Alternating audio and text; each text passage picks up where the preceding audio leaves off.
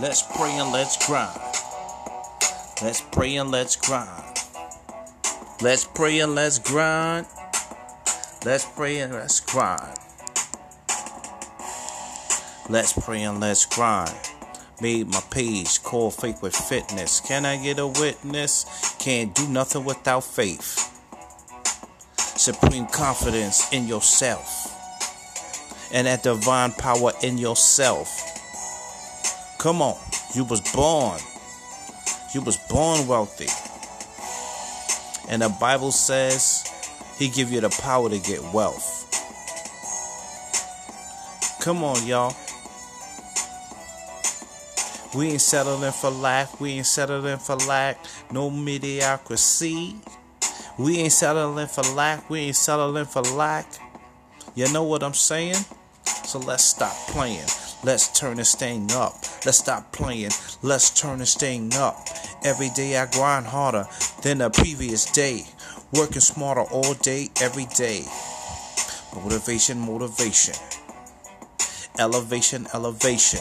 Get your mind right and you're gonna be alright. Keep your mind right, you're gonna be alright. Focus on the abundant state, accumulative consciousness. You know what I'm saying? Does it make sense? Yeah. Keep your mind right. Keep your fitness right, body tight.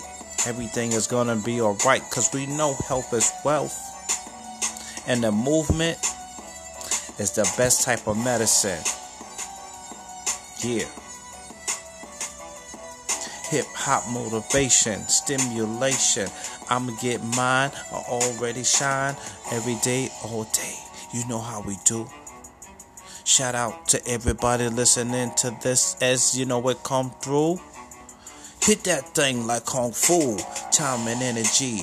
Time and energy. You know what it equals. You got to have the synergy. The equals you having a skill. Then you're gonna be able to continue to pay the bills. That's right, knowledge is power. Only in its power when you're starting to do it. Do it, do it, do it, do it, do it, do it. And you gotta think it to do it, to think it, to do it, and then to do it, to think it. Make sure you don't stink it. A lot of people be stinking thinking. But I'ma live it like that. I'ma left it like that. I'ma leave it like that. I'm saying it my way. Just like you gonna say it your way. Nobody what nobody got to say. Don't do it for them. Write down your whys, and that's why. Go seven layers deep. Don't be cheap. Go seven layers deep. Write down why you're doing it. And this is why you're gonna constantly pursue it. Don't waste no time. No time, no time. Keep your mind on your grind. Keep your money on your mind. Peace. How many of you, if you're honest with me, do you know you have these, these choices and these areas in your life that you want to try to move towards? You know that you want to try to change. You know you want to face some of these struggles, but fear sometimes paralyzes you. Anybody in here? Yeah, man, I've learned in my journey that I have to skydive that thing. And here's what I mean. I know sometimes, as when I was growing up, I didn't trust anybody. I know I, things have happened to me. My dad abandoned me. I isolated. And I always said, if I find the perfect person that I can count on, if I find the perfect person that I can trust, then I will. But the truth is, that person's not here. People are people and they're going to let you down. I've learned I can't put my trust and my, my confidence in the people, but it's in the it's in the process and the discipline and the action of the habit of finding the courage to punch fear in the face and take the step of beginning to trust people, which means I started talking, I started speaking. I learned to skydive that thing. And here's what I mean. There's a lot of fears and insecurities all of us have. We all have insecurities. Like it, love it, or leave it. We all have things inside of us that we try to keep secure because we, we have shame or guilt or embarrassment or we care what others think. I've learned to skydive that thing. Last year, a bucket list that I've always wanted to do. I've always wanted to go skydiving.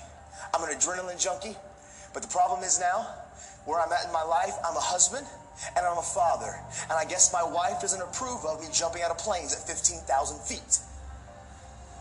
So I thought something that I've always wanted to do, I was never going to get the opportunity to do. But I was in Oregon, and I got done early, and I saw a sign, and it said Skydive Oregon. And so I was like, yep. I called my wife. If I can get my wife to say, yeah, we're all good, I call her and I'm like, hey, honey, I got done a little bit early. I've always wanted to. You know, it's something that I've desired to do. I think I'm going to go skydiving. Nah, I'm cool. I'm not going to. Yeah, maybe. Nah, I'm just kidding. I'm all right. I don't need to do that. It's not probably smart. And she says, I don't think she meant it at all, but she says, because I don't think she wanted to control me, she says, oh, no, honey, go for it. Do whatever you want to do. But yeah, if you don't want to do it, no big deal. That's cool too. Click. Dude, I know she didn't mean it. But my eyes got so big, I said, she said yes. So 20 minutes later, I call her. I'm packed up. I got an instructor around me. I'm at Skydive Oregon, and I call her. Her eyes get so big, I hung up. She ain't saying no. I'm all in.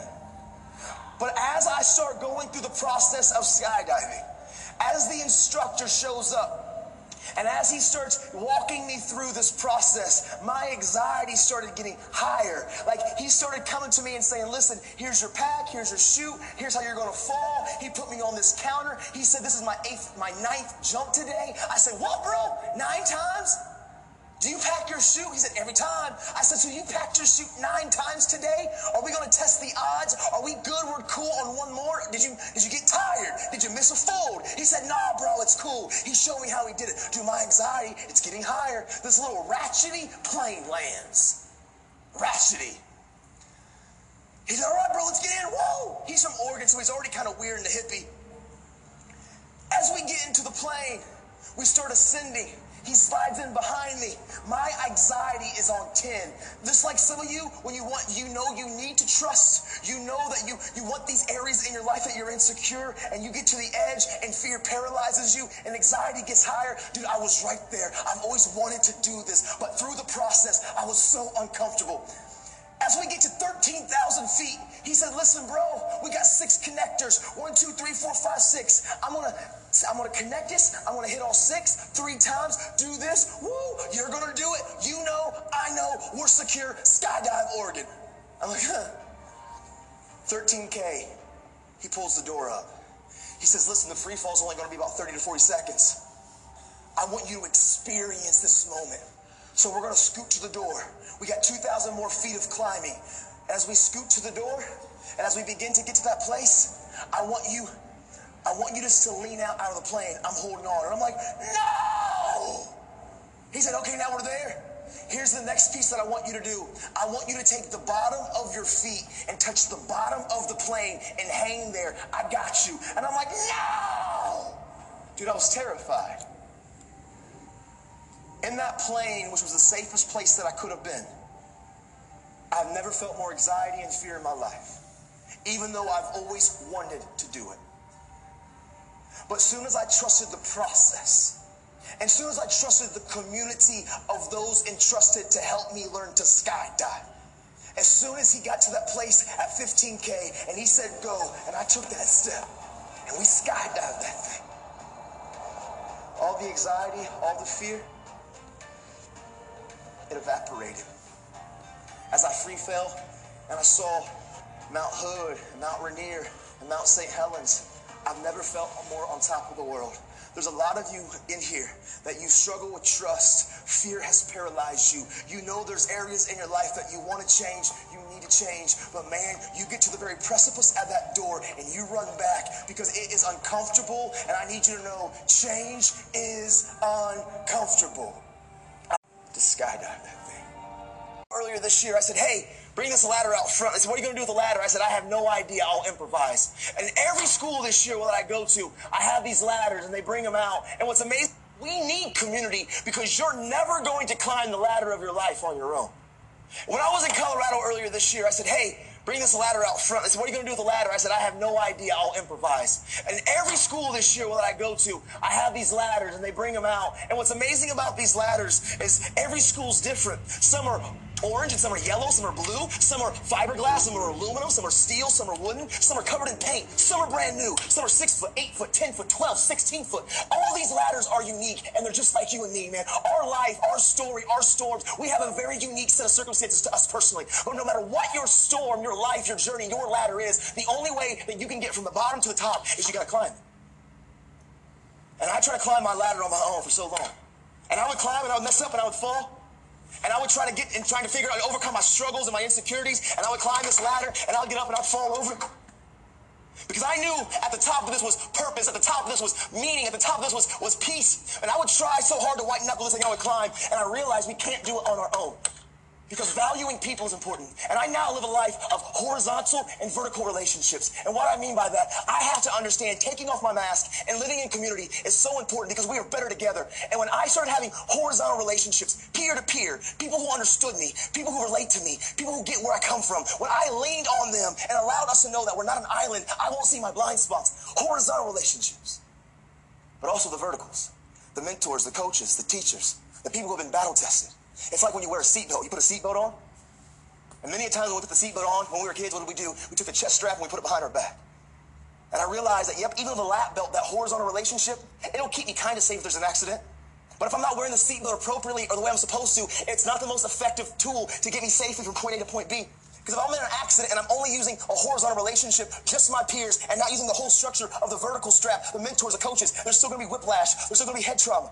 And as I began to climb my ladder, and I tried to do it on my own, man, with all my suicidal thoughts, and I would fall, and all my self-harming and my insecurities and my anger and my rage, and I would fall, and I, and I started getting involved with the drugs and the alcohol, and I would fall because I was so isolated. I had been traumatized, abuses had happened. I wanted to belong, but I wore the mask, so I tried to do it on my own, and I could never get there. But when I started being transparent, and I took off my mask, and I started letting my friends in my life, as I could climb, I'd fall, you could catch me. And you can't climb my ladder. But at the end of the day, as you guys start to stabilize the base of my ladder, and you guys to start to give me a piece of center. Even though I'm making mistakes, I'm not doing it alone. Even though I have a lot of character issues that I'm working on, you help see my blind spots, and I'm able to begin to finally progress. But honestly, I get to a place that you guys have never been either. My peers, that horizontal relationship's lab, but it's important. But eventually, as my friends, as, as my tight-knit circle, I'm going to get to a height that you've never been either because as, as we grow as a society, there are men and women, those mentors, those coaches, those people who have lived life that we need to speak into our lives. It's also about vertical relationships.